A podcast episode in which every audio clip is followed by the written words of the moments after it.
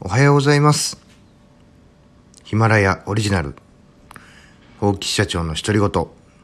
日、本日1回目の配信を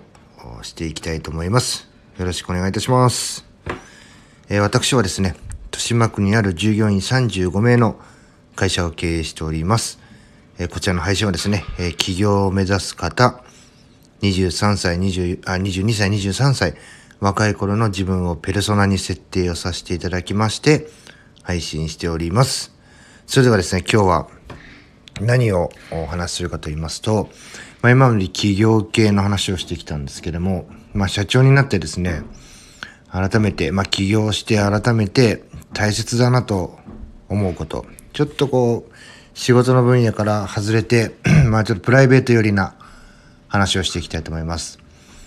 えーママ一休みというですね、まあこんなフレーズをですね、ふと、えー子育てにイノベーションをということで、えーこの雑誌をですね、こうあのまあ、ベビーカーのこととか、まあ、いろいろ書いてあるんですけども、えーそれを、まあ、見てですねふとあ今日はちょっとこういう配信しようかなと思ったんですけども、えー社長になって創業初期の頃は、まあ、暇と忙しさのこうなんて格差といいますかね、えーものすごい激しいんですよ。まあ、暇の時はもう本当やることないですしで、やらなきゃいけないときは、あ暇じゃないときはもう体を使いますんで、えーまあ、朝からあ夕方までまあ現場勤務をして、でそこから帰ってきて、いろいろ資料作ったりとか、見積もり出したりとか、まあ基本的にその後手後手になるんですね。で、えーまあ大体深夜1 2時とか終わって帰ると、まあもう 家のことなんかできないですよね。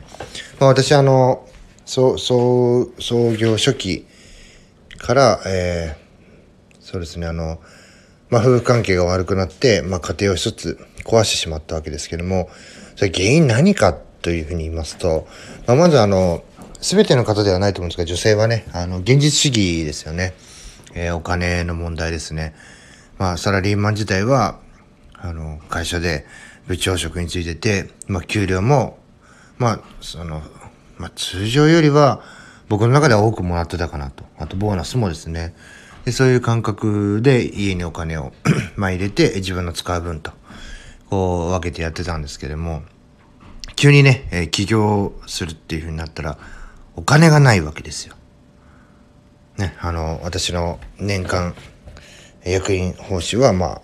1期目は8万7千円だったわけですけども、まあ、それだけしか収益が残らないから、役員報酬が低いということなんですよね。まあ、売上も年間で756万しかなありませんでしたので、まあ、そんなね、人件費、人を出してる人材業ですから、お金がかかりますんで、そんなにね給料もらえないということは、えーまあ、ある程度、その、経営関係やられてる方でしたら、まあ、あの、わかることかなとは思うんですけども。なのでね、とてもね、あの、自分の家とか、まあ、前妻との間で、男の子、えー長男がいるんですけども、まあ、とても面倒を見たりね、そんなことしてる余裕はない。あの、もう体を使って心まで疲れて他にこう気遣いをね、えーしてるなんていう余裕はもう一切なかったんですね。まあ結果ねあの私も家の中でも、まあ、やるべきことというかそういう気遣いとかね思いやりっていうのがもう一切ないですからもうで一生懸命仕事をやってて、えーお金も収入も激変して、えーね、すごいこう稼げてるっていうよりはすごいものすごいお金のことで苦労していると、まあ、そんな様子を見たらねやはりね嫌になると思います。で、えー今ですねまあその時の経験を生かして、まあ、今あの私はまあ再婚してるわけですけれども初めてですね、まあ、これはものすごい恥ずかしい話だっていうのを、まあ、だいぶ後に気づくわけですけれども、まあ、家の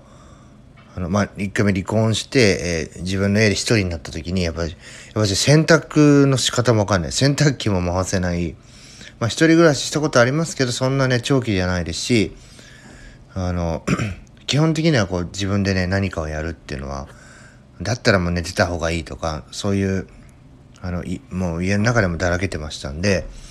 洗濯物はね、洗濯自分でできないか、まあ、妹にやり方教えてもらってやったりとか、まあ、飯もね、あの、居酒屋のバイトとかでやってたんで、たただもうその基礎があるわけじゃないんで、まあ、わけのわかんない応用的な料理しか、あの、作れないとかね。まあ、そんなようなこうことを経験をしてですね、まあ、掃除も自分でね、率先してやるなんてもう絶対ないですから、まあ、だけど自分一人になったら掃除をしなきゃいけないと。まあ、そこでね、あ、今までやってくれてたこと、まあもちろん親もそうですけれども、まあ、非常にこう、あの、ありがたいことなんだと。それでですね、まあ再婚した時は、まあ掃除をしたりとか、まあ例えば子供と嫁さんがどっか、あの、時間に帰ってこう遊びに行ってるとかっていう時は、自分はもうちょっと掃除しようとか、また何かこう交換しておこうとか。で、まあ帰ってきて、あの、まあ、前はね、コロナ前はジムとかにも行ってましたんで、もう帰ってきて、嫁さんが子供寝かしつけて、まあね、よくね、こう寝かしつけて一緒に寝てしまったりするんですけども、まあその間にこう洗濯をして終わらしておくっていうのが、まあここ1年ぐらいのこう習慣になりましたかね。だから僕はそれをね、何かやろうというよりは、あの、手伝おうっていう、じゃあちょっとやれることなんだったらこういうのやっちゃうわって言ってやってたら、その自分のこう、仕事のルーティンというのが家の中のね、まあ例えば土曜日、毎週土曜日に、じゃあもう風呂掃除しようって決めてやるとか、僕あんだけね、え、嫌いだった掃除とか洗濯、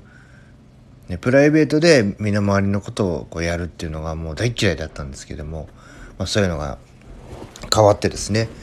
で、えー、まあ、今、まあ、ちょっと前というかねこれ永遠のテーマかもしれませんがワンオペ育児まああの別の回でちょっと話していこうと思いますけども、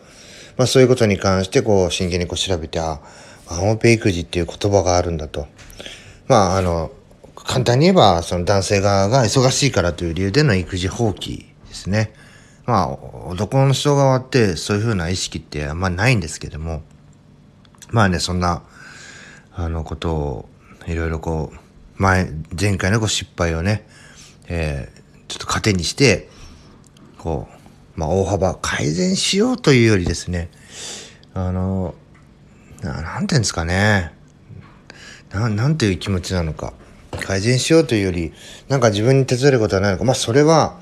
結論から言うと自分の心に、まあ売り上げもある程度できて、えー、生活できるようになって、で、会社の方も、まあ資金はね、そんなないですけれども安定してきたというところの心の余裕、この心の余裕から、え、そういう行動に移れたんじゃないかなというふうに思います。今日はですね、このママの一休みという、えー、こういう雑誌のね、フレーズを見て、あ、今日ちょっとこういうこと話そうと思って、本日は、えー、自分がね、えー、再婚してから、こんなことをやるようになったよとかっていうような話をしていきました。やはりね、気持ち、まあ、体に、まあ、スケジュールパンパンに詰めるというよりは、多少スケジュールに空きがあって、心も体もね、少しこう余裕が持てるようになると、あの気遣いとか、さらにその気遣いの視野が大きく広がっていくなという話をして、第1回目の配信を終わりにしたいと思います。最後までお聴きいただきありがとうございます。それでは次の配信でお会いしましょう。さよなら。